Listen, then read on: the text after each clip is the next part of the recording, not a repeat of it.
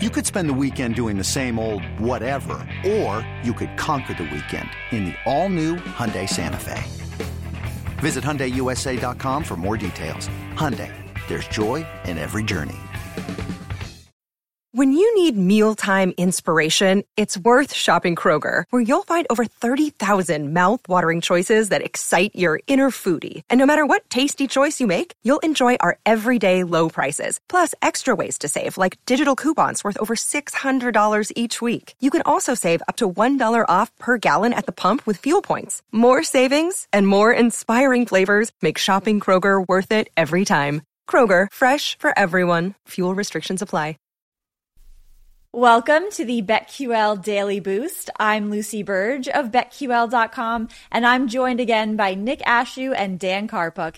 Happy draft day, everybody. We have a very exciting odds boost for you on the Giants to draft an offensive lineman with their first pick in the 2022 NFL draft. This is boosted to plus 100 at PointsBet.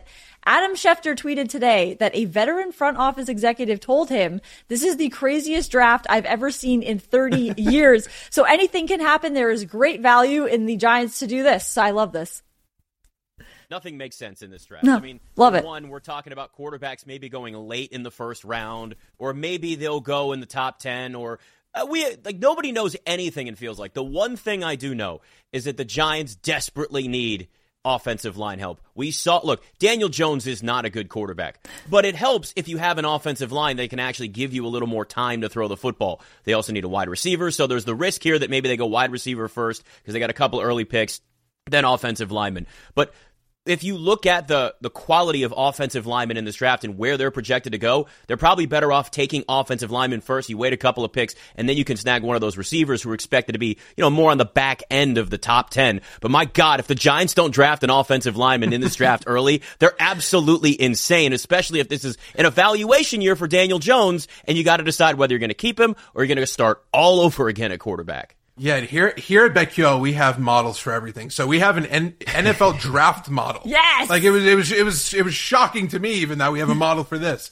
So per it. BetQL, the Giants are projected to select Evan Neal from Alabama with the 5th pick, Mm-hmm. and then take uh, wide receiver Garrett Wilson from Ohio State with the seventh pick. So Nick, like you just said, they need a wide receiver as well. So Makes you know we're sense. expecting them to t- take uh, Garrett Wilson with the seventh pick there, their second pick in, in the first round. Um, so we're projecting uh, Ikem Ekwonu to go third overall to the t- Texans. Um, so that's another name to watch if he slips. Uh, that's another option there. So last year, like you just said, you know, they had an NFL low eight rushing touchdowns as well. So not only, and on four yards a carry, that's at the bottom five of the league. So not only was, you know, Daniel Jones not kept upright and given proper chances to get his ball to the wide receivers and enough time in the pocket, but you're also not getting any production, uh, production on the ground whatsoever. So whether it's Daniel Jones, whether it's Tyrod Taylor, who knows which one of them will be under center, uh, throughout most of the season, uh, they definitely need to draft an offensive lineman. And, you know, j- even though left tackle Andrew Thomas uh, had more receiving touchdowns than Kenny Golladay last season, uh, Pro Football Focus rated the Giants as the third worst offensive line uh, last year. So they definitely need to make some improvements, and it would be shocking if they didn't go with an offensive lineman for their first pick here. Looking forward to embracing all the chaos of this day. Head to betql.com slash boost to see all of today's best odds boosts. We also have our favorite bets for today. I'm going Pelicans plus two against the Suns. The Pelicans have covered the spread in four of their last seven games, five of their last seven at home. They covered a two point spread against the Suns in game four of this series. So they've shown they can handle a spread like this against this Suns team. So I really like Pelicans plus two against the Suns. Lucy, we're in an upset mood, clearly, because I got the Raptors plus one and a half against the Sixers. The Sixers are going to have so much pressure on themselves. They're 0 2 since Joel Embiid was injured.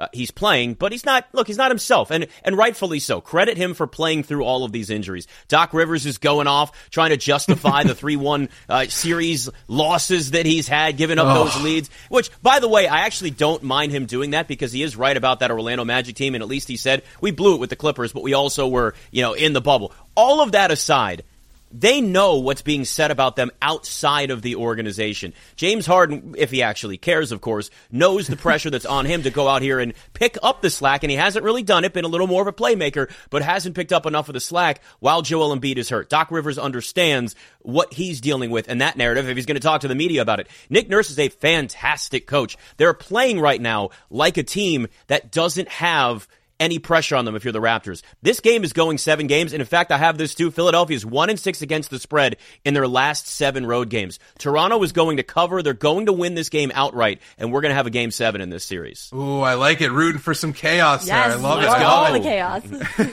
I'm going to go Mavericks uh, at even odds at the Jazz, and you know, last game Luka and the Mavericks dominated. They won 102 to 77. They're the most cohesive team on both ends of the court right now in this series, and I think this might be the end of the Donovan Mitchell, Rudy Gobert era in Utah here. Um, to make matters worse for Utah, Donovan Mitchell left game five in the fourth quarter due to hamstring injury. He's also dealing with what they call bilateral quadriceps contusion. So uh, he good. has like a sounds pretty, fun. pretty, yeah. Sounds it, great. It doesn't sound great, right? he finished with just nine points on four fifteen shooting in that last game. So clearly he's not going to be at hundred percent here. Dallas won game three in Utah, one twenty six to one eighteen, and lost by one. Uh, 100 to 99 in game four, so they shouldn't be afraid to go into hostile territory. And I just think they're the better team overall. So, um, as I've been targeting Mavericks unders all season, I'm going to go with them here to uh, win outright and win the series. I love it. Enjoy the chaos. Be sure to subscribe to the BetQL Daily Boost wherever you get your podcasts.